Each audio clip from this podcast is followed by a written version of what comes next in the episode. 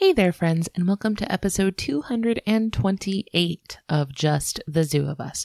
This week, I am joined by a special guest who brings us firsthand insight straight from her time spent in the forests of Tanzania studying our very own wild cousins, chimpanzees. On top of fascinating topics like the primate family tree, toe thumbs, termite popsicles, and fear grimaces, our guest shares some really unique experiences like naming chimpanzees, getting punched by one, and having the opportunity to watch them grow and learn in their very own home. Just the Zoo of Us presents Chimpanzees with Shannon Roivas.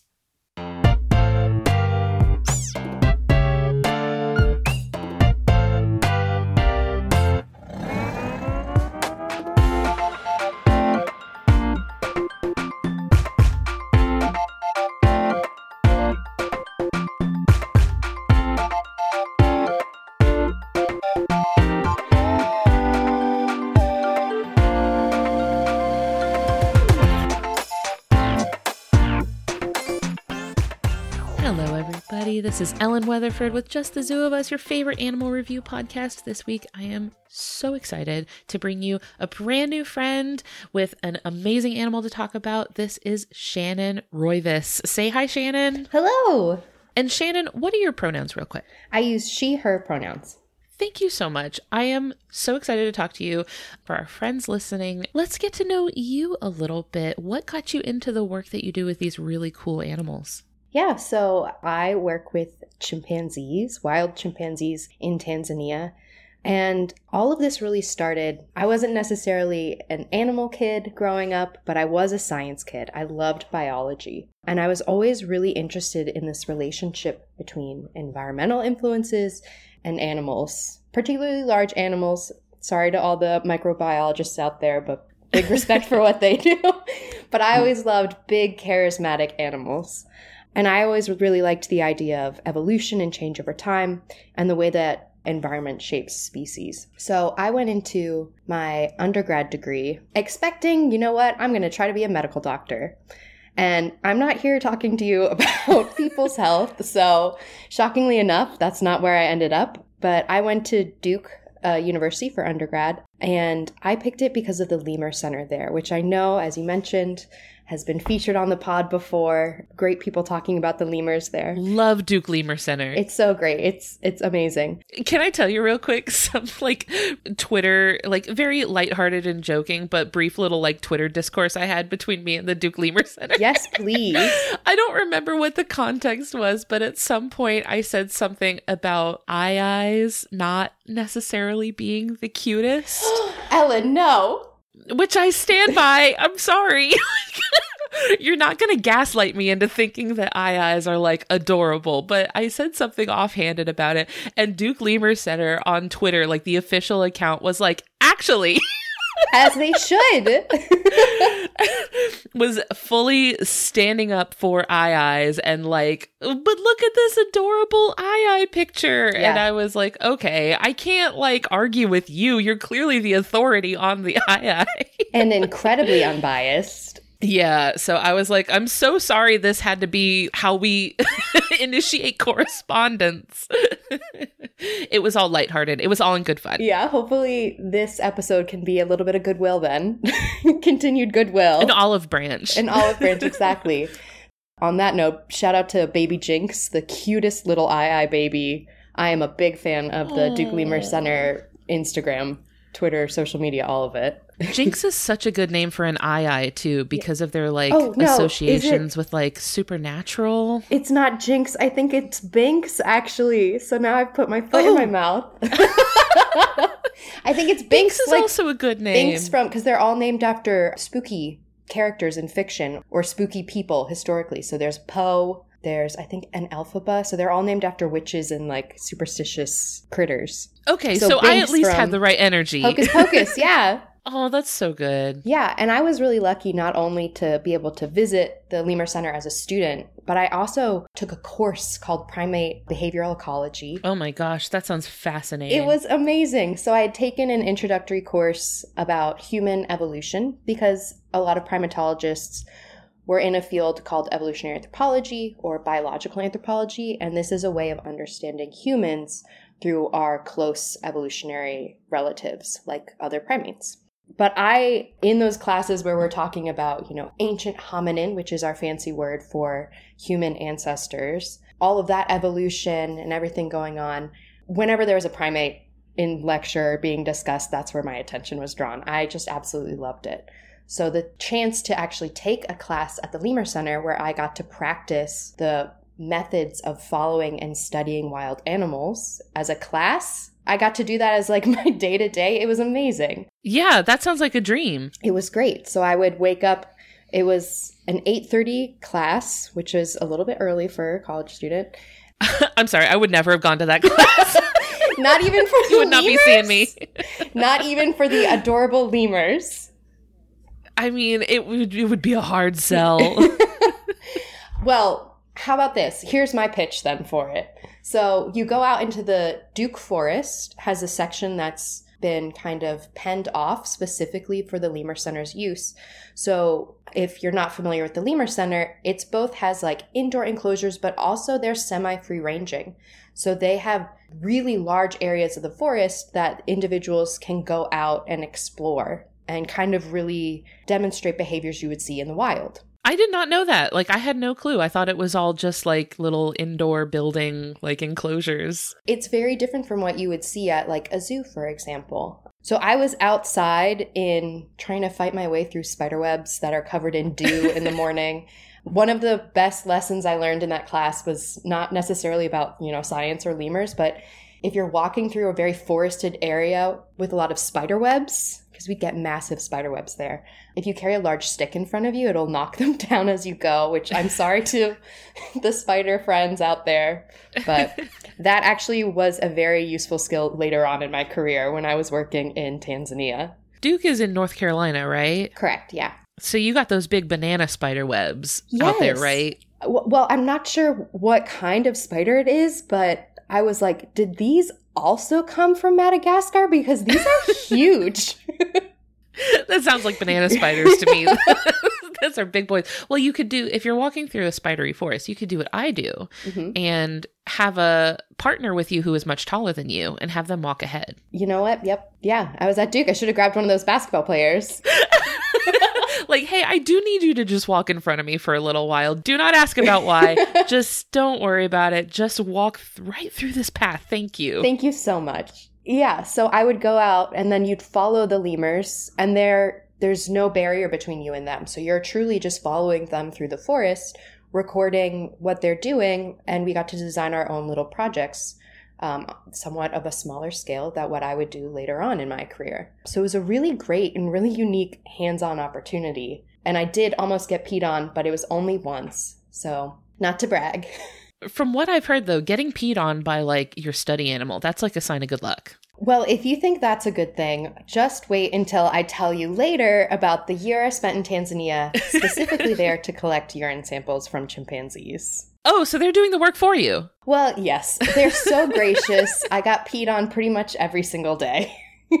so you went to Tanzania and got to apply these skills that you had learned in a very, very cool classroom setting. Mm-hmm. Like, I guess not a classroom setting, but like in a very adventurous academic setting. And you got to apply that in the real world, in the wild. What was that like? It was great. It was the most magical experience. So, I spent 12 years, or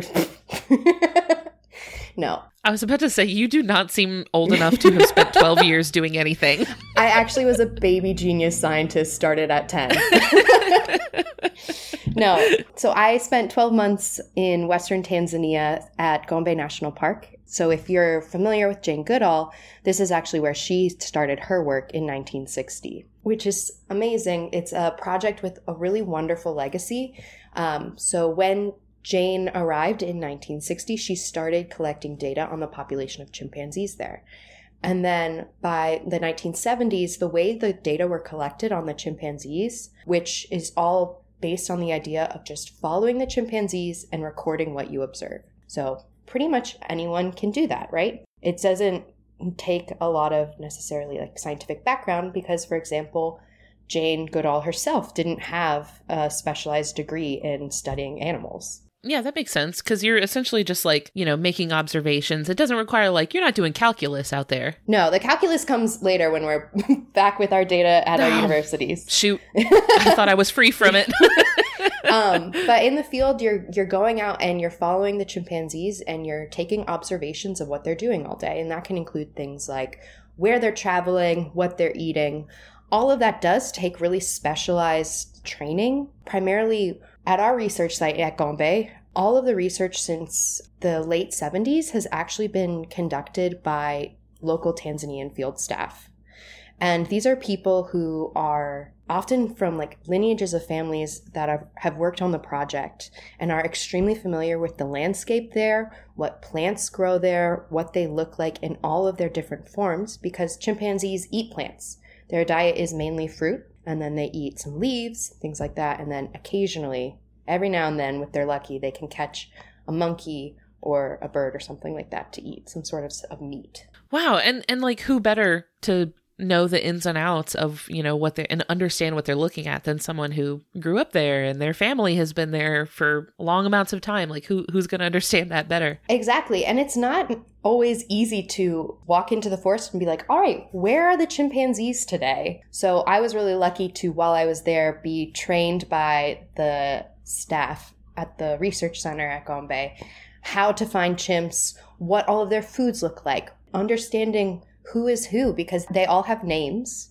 And you have to understand what their names are to understand their relationships with each other and accurately record what they're doing. Did they already have names when you got there? They already had names when I got there. However, there were several births while I was there during the year, and it was really Aw. exciting to be included in the process of how does a chimpanzee get a name. So the field assistants all come together. We have a nightly meeting where everybody pitches their idea of what a name for that chimpanzee should be, and it's really exciting. Um, and we have a naming scheme for the chimps where the first letter of the mom's name is always the first letter of all of her kids' names. So we have a female named Gremlin, and her daughters are named Gaia, Golden, Glitter. And then those females have daughters that are named Gossamer and Glamma. And then there's also sons in there, Gimli uh, and Google, who's a favorite. So you get these lineages of names. Yeah, that's a really cool way of like, yes, you're, you know, kind of having fun with it and giving them like memorable uh, names that are like, oh, isn't that cute? But also, it's a cool way of remembering who's related to who. Exactly. Yeah, it's it's both adorable and functional. My favorite type of function. Yeah. And then ultimately Jane Goodall is still heavily involved in the in the project.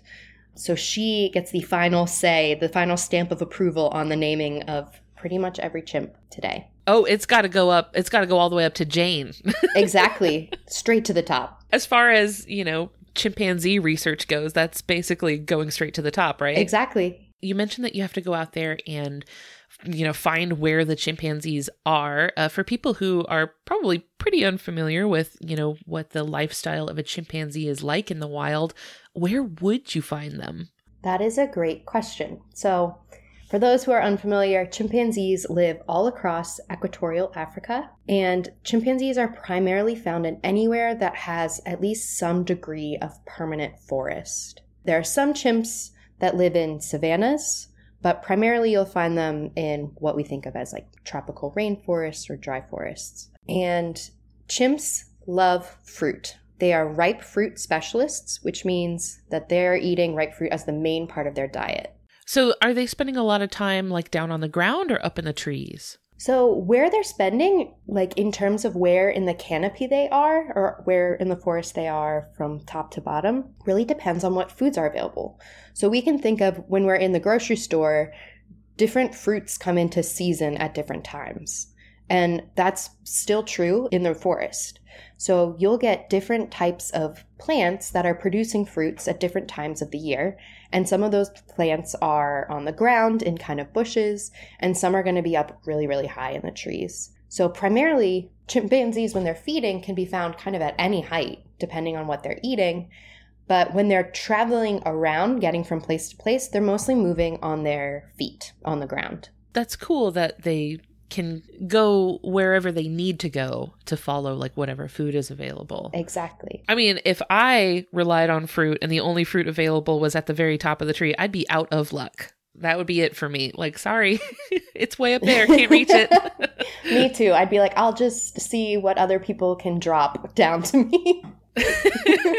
one thing that I think is impossible not to think about when you're looking at a chimpanzee, like if you if you've ever been up close to one in I don't know, like a zoo setting or something like that, you will immediately feel this connection to them of like that's my cousin, mm-hmm. right? Like you feel, you look at them and you feel so like connected to them as a close sort of relative of ours as humans.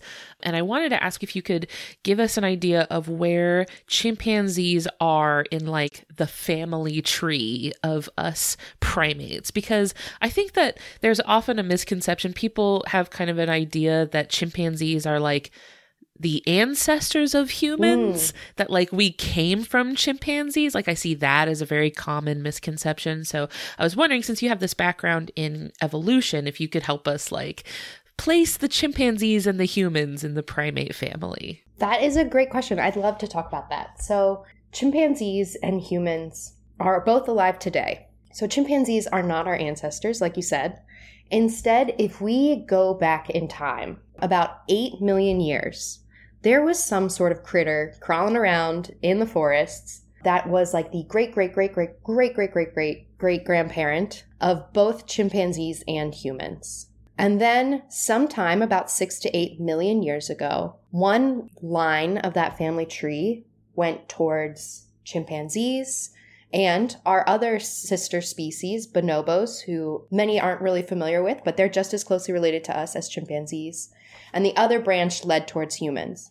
So both chimpanzees and humans have evolved for the same amount of time separate from each other. I guess what I'm trying to say is that we are somewhat of evolutionary cousins to each other chimpanzees and humans. And if you want to go back in time to what our like evolutionary grandparent or shared ancestor, you'd have to go back 6 to 8 million years. And even then, it's not like that ancestor was not like a chimpanzee themselves. It was something kind of in between, or maybe like just an older version of both. Well, we're not actually sure because unfortunately, there's a bit of a gap in the fossil record during that time, which is a frustration to many people who study fossils.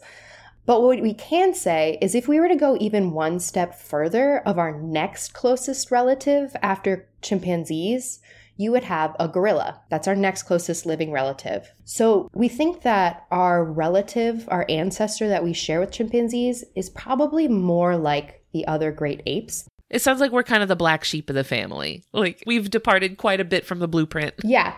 Humans have definitely branched off, and we have some things that are really special and unique about us especially when you put a human body up with a chimpanzee body, for example, you can really see the different ways that the body has adapted to different like conditions. Mm-hmm. Even just the proportions are like very different. But then you look in the face and the eyes, it's and you're the like, eyes, I think, that are the most telling. it's so deeply familiar. There's a lot of intelligence looking back at you through those eyes.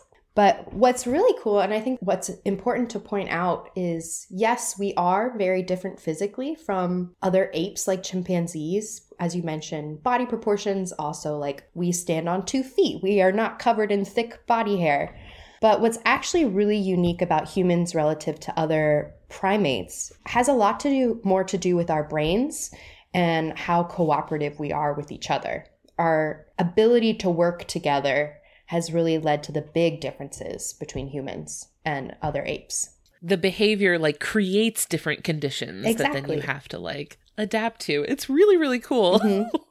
I think it's all very fascinating. And on the topic of things that the body has adapted to do, this kind of brings us to our first category that we rate animals on. If this is your first time ever listening to this podcast, our whole deal is that we review animals by rating them out of 10. And the first category is effectiveness, which is physical adaptations, like ways that the animal's body has adapted, tools they have in their belt to do the things that they are trying to do, whether that is find their own food not become food themselves, things like that. Shannon, what do you give chimpanzees out of 10 for effectiveness? For physical effectiveness, I would, and in my unbiased opinion, give chimpanzees Probably a nine or 10 out of 10. They're swinging high. They're swinging high, literally.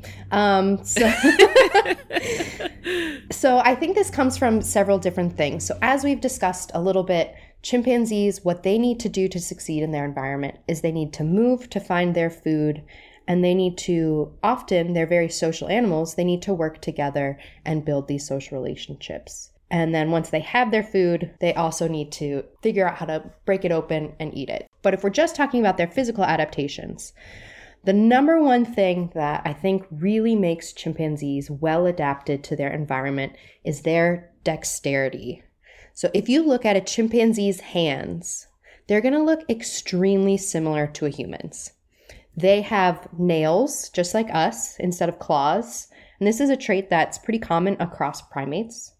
This allows us to have potentially very good dexterity. So think about how good people are at playing the piano or texting or you know writing with a pen and pencil. It's because we have very good fine motor skills there.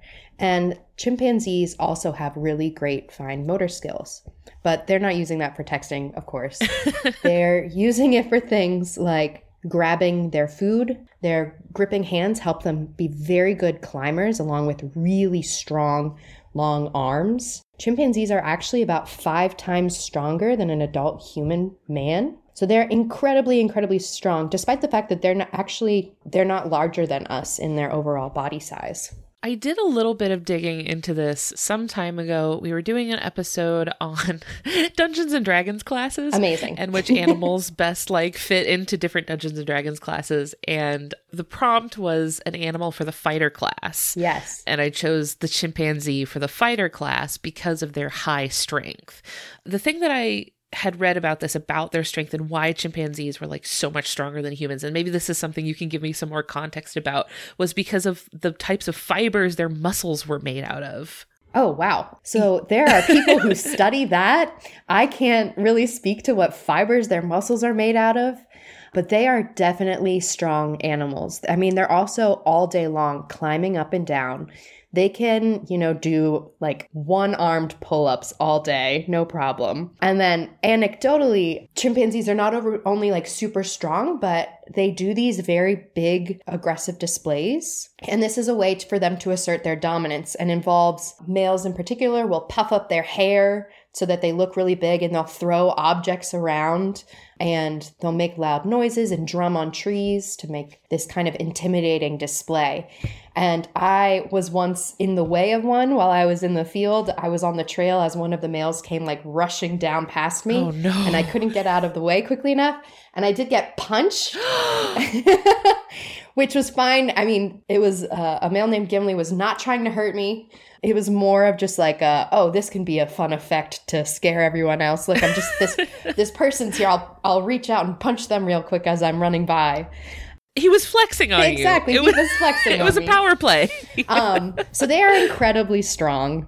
You mentioned something a, a few minutes ago that I, I wanted to kind of come back on because I think we take it for granted a lot, and it's fingernails. Like, I think that we take our fingernails for granted. Do you know what I mean? Yes. Like you don't really think about your fingernails being like crucial to our like daily life, but my 3-year-old recently uh lost a fingernail Oh. unfortunately. You know, it's a, a a canon event. It happens. Yep. I've I've lost a fingernail. It happens, but you don't realize until you lose a fingernail how much you actually like rely on them. It gives like our fingers so much structure Mhm. that helps us like push against things that you you don't think about it until it's gone but boy that gives you a big advantage doesn't it It does. what's going on with their feet thumbs they have feet thumbs right Yes. Their feet work just like their hands, which is probably one of the most important parts when it comes to their life in the trees. Their big toe is a thumb. i feel like we like why why didn't we think of that that seems like they have a huge like a, a huge like advantage over us like we like to be so proud of our beautiful thumbs that let mm-hmm. us do all this stuff but like we're only at like 50% 50%. thumb capacity Yeah, we need to maximize thumb capacity. So, what's great is their feet aren't just used like feet, they use their feet just like hands. So, of course, they're walking on them, but they're climbing up trees and they're also able to use their feet to grab things. And to use their feet even involved in, in grooming or to hold objects that they're moving around. Moms will sometimes use their feet to hold on to kids that are trying to crawl away. Their feet are very, very useful. And what's fun too is sometimes when they're napping or just laying on the ground resting, they'll hold their feet with their hands. So they'll just have one foot, oh. one hand on each foot, It just kind of like in a yoga pose. That's very blissful. Mm-hmm. And also, it made me think of if you had like a romantic partner and you like held feet, like had your your toes intertwined yes. with each other. That's very romantic. Well, to shout out to another primate, there's a monkey called the Titi monkey, uh, and they actually they are in pair bonds. So it's this kind of monogamous, one male, one female for life kind of thing. These pairs will intertwine their tails together as a way to like hold hands, and it's incredibly adorable. So please Google that. That's one of my recommendations. And that kind of reminds me of another thing that chimpanzees really use their fingertips for is grooming. So, if you're not familiar with social grooming, but it's basically a way for chimpanzees to push through the hair of their their friends or for themselves to pick out little bugs and dirt and irritants in order to keep themselves clean. But also, it's a way, it's almost a social currency.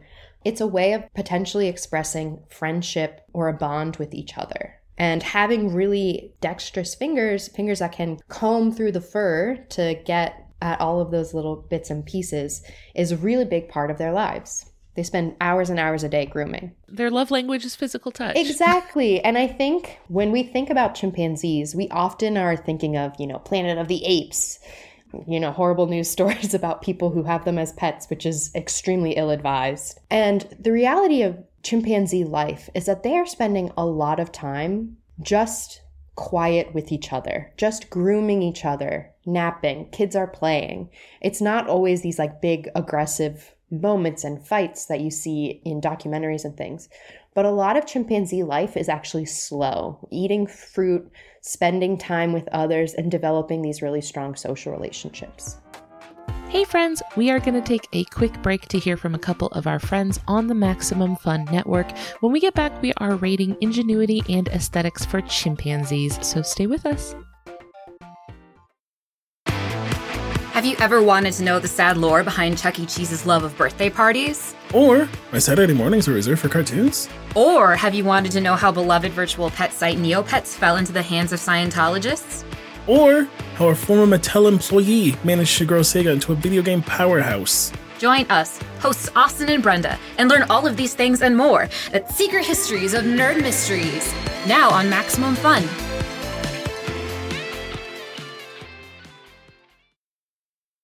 The following are real reenactments of pretend emergency calls. 911. My husband! It's my husband! Calm down, please. What about your husband? He, he loads the dishwasher wrong. Please help! Please help me! Where are you now, ma'am? At the kitchen table. I was with my dad. He mispronounces words intentionally. There are plenty of podcasts on the hunt for justice, but only one podcast has the courage to take on the silly crimes. Judge John Hodgman, the only true crime podcast that won't leave you feeling sad and bad and scared for once. Only on MaximumFun.org. I'm glad that you mentioned that chimpanzees kind of have this reputation for being very violent, being very aggressive with each other, especially like you mentioned, you know, you see horror stories of chimpanzees turning on humans, and there's just a lot more to their behavior and to what's going going on in their heads than than I think what we usually talk about. So that kind of brings us very cleanly into the next category that we rate animals on, which is ingenuity, which is just behavioral adaptations, what they're actually doing with with their body to solve problems that they face or live together and navigate the world together. What do you give chimpanzees out of 10 for ingenuity? I give chimpanzees a 10 out of 10 for ingenuity. I think like it has to be, right? Like This is where they really shine and deservedly so. So, chimpanzees are really cool in terms of their behavior in a lot of different ways. Chimpanzees are really smart and they're able to use that intelligence to kind of solve problems that are both in the environment around them and in their social lives. And I think this is really illustrated in two great elements of, of chimps.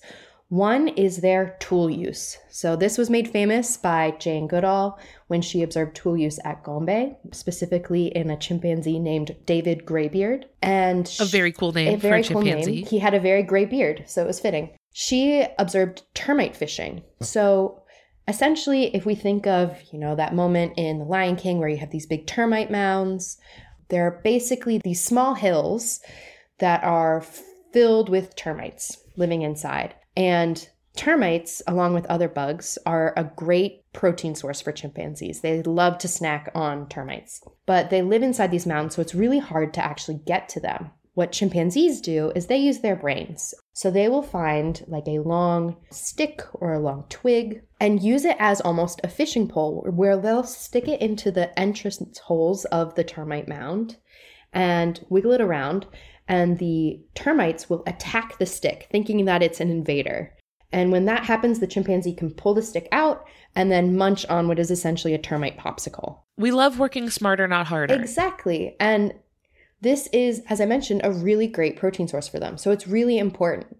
So they use tools for things like termite fishing, but they've also been at other sites. They've been shown to use nut cracking stones. So they will find a big flat stone that we can call like an anvil, you would see, and they'll put a palm nut on it, and then they'll find a smaller rock and they'll use it to smash open the palm nut to get inside where there's a really calorie dense little pocket of food. Rather than having to like break their teeth trying to like crunch the whole thing open. Exactly, because actually their jaws aren't strong enough to open it. So you can see actually where I work at Gombe, we have palm nuts, and the baboons that live there are strong enough to crack them open with their jaws. They're eating the palm nuts. But the chimpanzees at my site don't know how to use the hammer anvil tool to crack open the nuts, or they've never been shown to do it. So it's definitely evidence of it's about their intelligence or their culture that enables them to access these different foods. It's interesting that you said that the ones that you worked with didn't do that Mhm. because that would imply to me or suggest that like it's not an instinct. No. Like it's not like a thing they're just born knowing how to do that like someone has to teach them to do it. Yeah, social learning is a huge area of study for a lot of people who study chimpanzees and other primates. Um, how do chimpanzees learn to do new things? And what kinds of things are they better at learning than others? Did you get to witness any sort of like what looked like Hmm. learning to you in the chimpanzees you worked with? So, these kind of like learning to crack open a palm nut with a rock is kind of like a, a massive moment that anyone would build their career on. So, unfortunately, I didn't get to see something like that. But I did get to see a lot of different ways, though, that young chimpanzees learn. Chimpanzees learn a lot about their environment through things like social play, by exploring their surroundings while mom's present. But they don't, unlike humans, they don't learn through things like active teaching. Their moms are there and will help take care of them, but they're not always showing them how to do things and and keeping in mind what their kids know and don't know and you know slowing down the process and showing them step by step. And instead, chimpanzee youngsters really have to watch very, very closely to learn how these different skills are, are done, like termite fishing. So they're learning more by example. Exactly. They learn by example. And there is some evidence that young female chimpanzees are better learners than young male chimpanzees, that they're better at Wow. watching mom and learning from her than than their you know brothers are. So that's one way that chimpanzees use their brains to help solve problems when it comes to their foods and their surroundings. But the other way that they really use their behavior is through their social system. So chimpanzees have what we call fancy science term a fission fusion social system. The way I describe this is that imagine an elementary school. An elementary school is like a chimpanzee community. All of these individuals are working together, see each other fairly often, and know who each other are. They might even be competitive against other elementary schools, but their territories don't overlap. There's a fierce kindergarten A rivalry. fierce rivalry.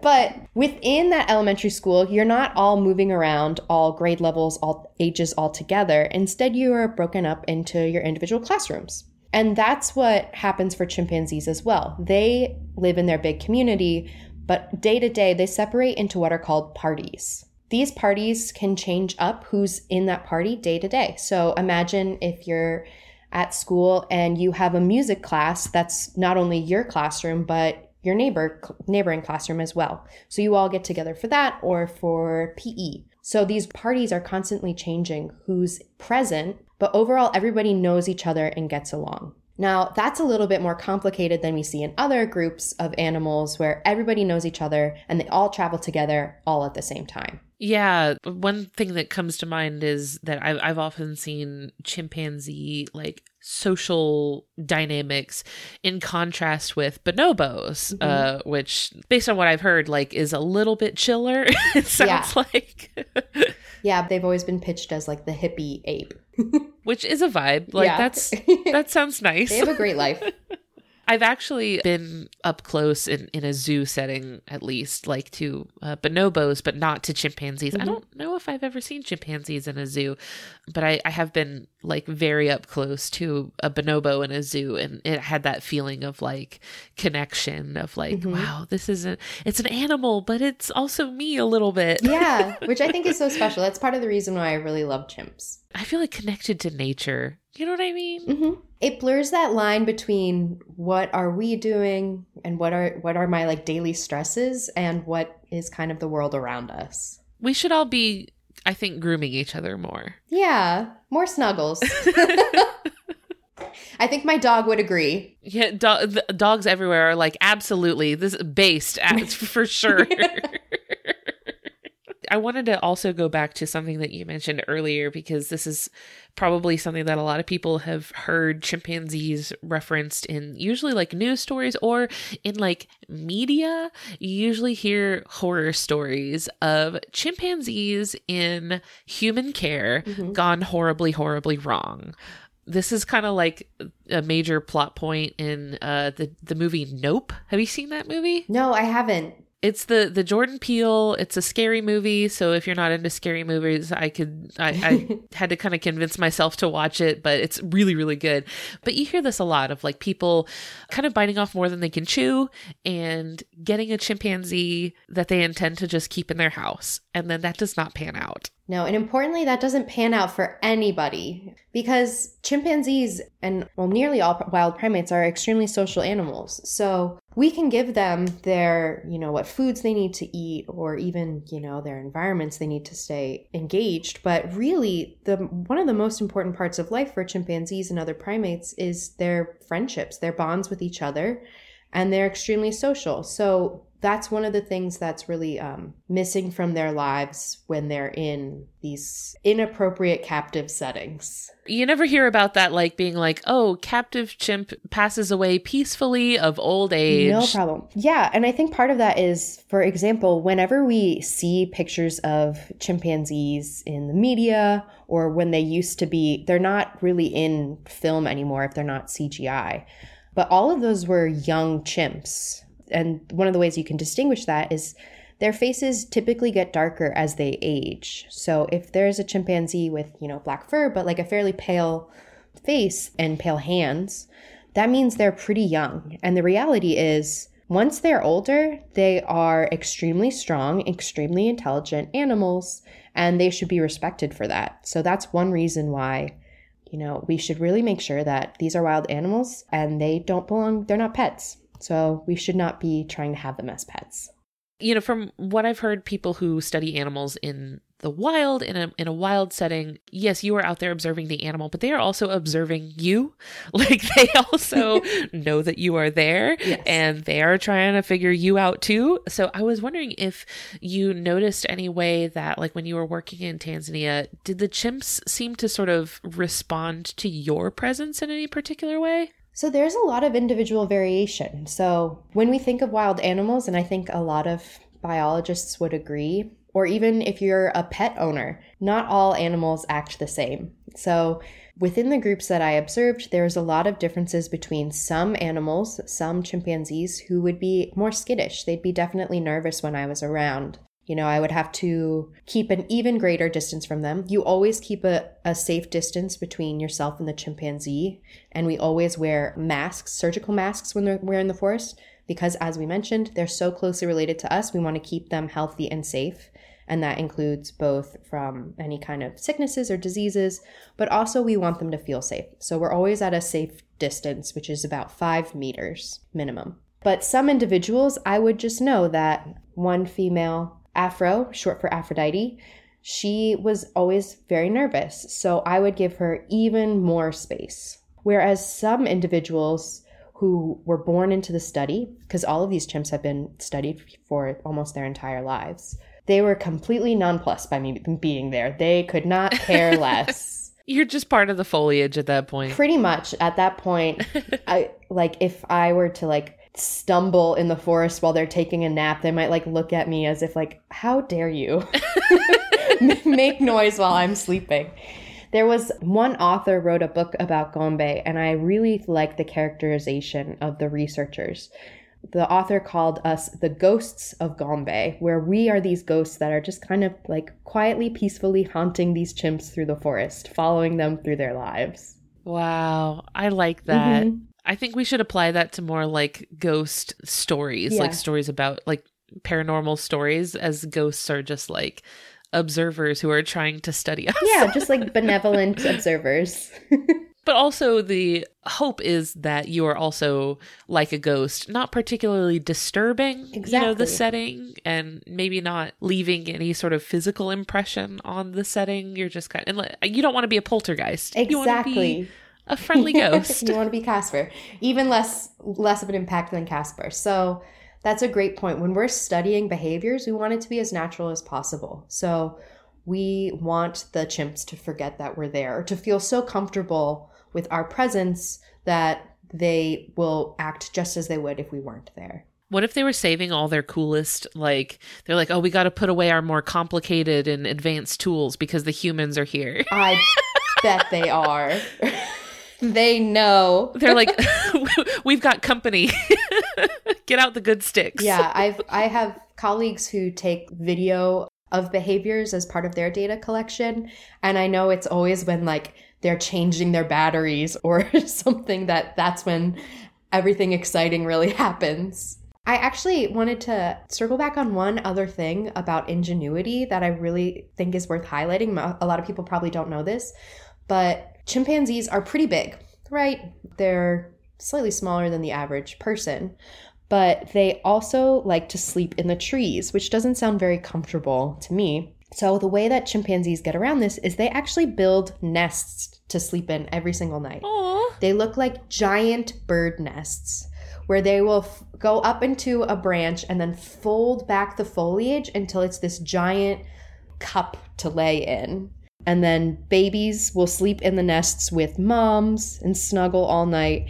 And it is exceptionally adorable. And that's actually where we, how we find the chimps often, is we go to where they made their nests last night. We go out in the morning to go find their nests and wait until they wake up to follow them again. Aww. That's so cute. Is it like they make one nest and like that's their nest for a while, or is it like every night they have to make a new one? Every night they make a new one, and then sometimes they also will make a napping nest for during the day. Oh, sorry. Can't couldn't possibly dream of napping in your bedtime bed. Yes. So I have to say on on the days where I'm like the chimpanzees are running through the forest all day, you know, scaling cliffs, doing all this stuff where I have to keep up behind them in the forest with my scrawny little legs.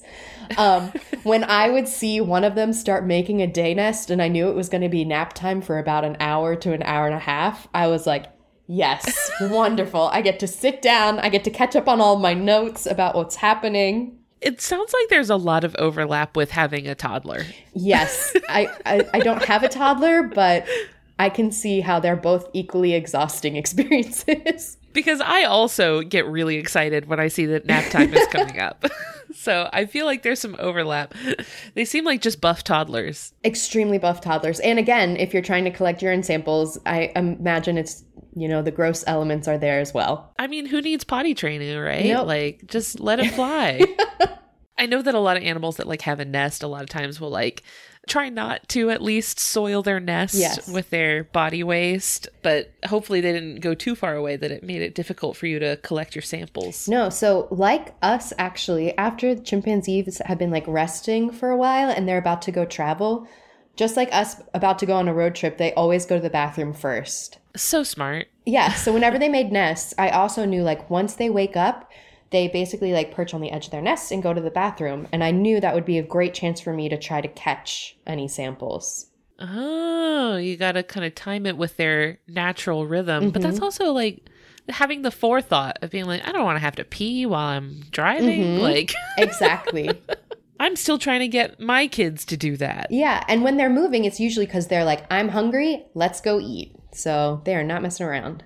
You mentioned that when they snuggle up in their beds, that it's really, really cute. And the little babies are in there, and that the babies have the little pink faces, which I think brings us to aesthetics. Yes. Which is the final category that we rate animals on. It's just how nice is this animal to look at. I can see some people are a little disturbed by the uncanny valley Yes. aspect of an animal that is so close to a human that it feels like looking at a mirror, but something's a little off about it. But also, some people are comforted by it because it's an animal, but it still looks kind of familiar. So, you know, I could kind of see going either way on aesthetics, but what do you give chimpanzees out of 10 for aesthetics? I definitely agree with what you were saying about. I've heard people's complaints about, oh gosh, there's something in the eyes that creeps me out a little bit. I personally love it. So I'm biased, but I will still not rate them at a 10. I will rate them probably at a 7, which, if any chimp expert out there is listening to this, I'm sorry for this betrayal for not giving them a 10. Um, and here's my logic behind that there are a lot of other primates that have really gorgeous coloration. That's true. They're kind of like tropical fish and birds. And chimpanzees aren't evolved to stand out in their environments. So they're not very flashy or colorful. Um, they're this kind of, you know, anywhere from dark brownish to, to black to gray. So maybe just a little bit of a more earthy palette. Yeah, exactly. More neutral. And the other element that I think of as icky, despite my love for them, is there's this element of life for a female chimpanzee. Not to get too graphic at all, but when they are fertile or getting ready to reproduce, they get these really large swellings on their bottoms. They're giant pink swellings. And it looks incredibly uncomfortable.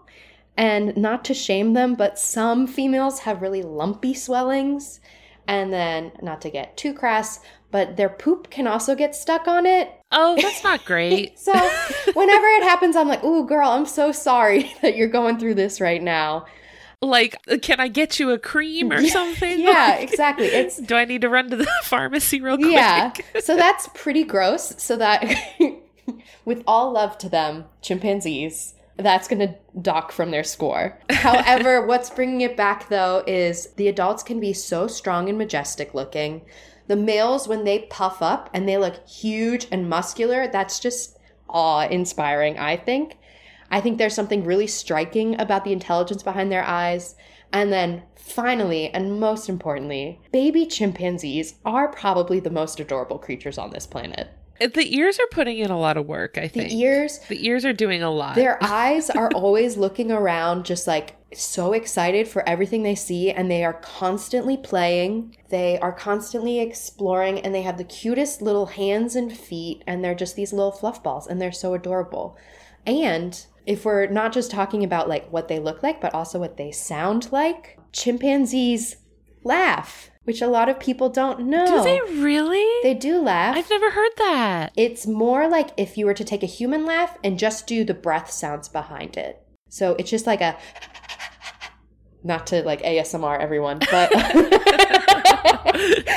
but it's this like breathy little laugh sound and they do especially the youngsters when they're playing with each other. And it's so cute and so sweet. So that is definitely a big part of their aesthetics rating. I have heard, and please do tell me if this is, you know, complete nonsense that I just heard somewhere.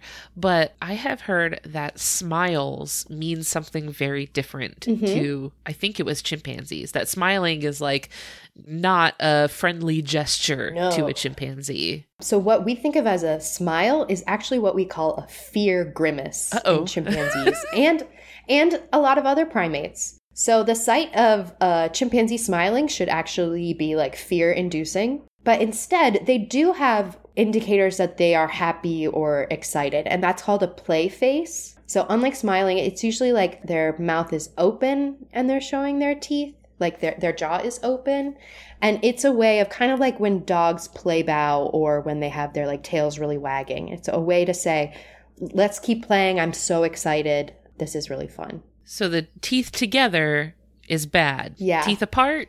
Yeah, and it's it's go. like it's hard to describe because it's like a glow in their eyes. If they're smizing. and it's and it's you're set. context dependent too. So if it's in a situation where they're playing with each other, it makes sense for it to be a play face. Whereas if you know a big male comes into the group and there's a younger male who's not very tough yet, he might fear grimace Oh, I see. So they're, they're doing a lot of communication with their facial with their faces, with with sounds. Yeah. So, Shannon, I have had an amazing time learning about chimpanzees here, as I'm sure everybody else listening has. For people who are listening are like, wow, I'm hooked. I have to, I need somewhere to go with this chimpanzee hype. Could you let our friends listening know if there are any like projects that you're involved with right now or, you know, places where people can keep up with anything that you're working on or just anywhere you want people to go next if there's something you want people to know about or where where people can go after listening to this. Yeah, so if you want to hear more about what I'm doing moving forward with my dissertation and studying chimps, or to see any photos of the chimps I took while I was in Tanzania for the year, I'm on Instagram at, at Shannon underscore Roivas, R O I V A S. And then one thing that I'm involved in is called Roots and Shoots. It's organized by the Jane Goodall Institute, and it's a global organization for young people to get involved in positive change in their communities. So you can check out on their website to see if there's a chapter near you to get involved into how to make positive changes. If you're interested in things like animal conservation or ecology, that's a fun place for either of all ages, anyone of all ages can get involved. Awesome. I'll include a link to that in the episode description and, of course, a link to your Instagram as well so that anybody listening can just scroll and click right on through and go check those things out. Shannon, it has been amazing. Thank you so much for sharing your knowledge and your passion and your time with us today. We will talk to you later. Bye. Bye! Thank you all so much for listening. I hope that the chimpanzee has made a big old bowl shaped nest right in the branches of your heart. If you liked what you heard today, I hope you leave behind some kind words for us in a review on your podcast app of choice. If you want to hang out with us online, we're on Facebook, Instagram, Discord, and TikTok. Links to everything will be in the episode description. You can also send me an email at ellen at justthezooofus.com if you have a cool animal you'd like to hear us talk about on the show. I'd like to thank Maximum Fun for having us on their network alongside their other amazing shows like the ones that you heard promos for here today. You can go check those out and learn more about the network and how you can be a part of supporting our show over at MaximumFun.org. Finally, we would like to thank Louis Zong for our theme music. That's all for today. We'll see you next week. Thanks. Bye.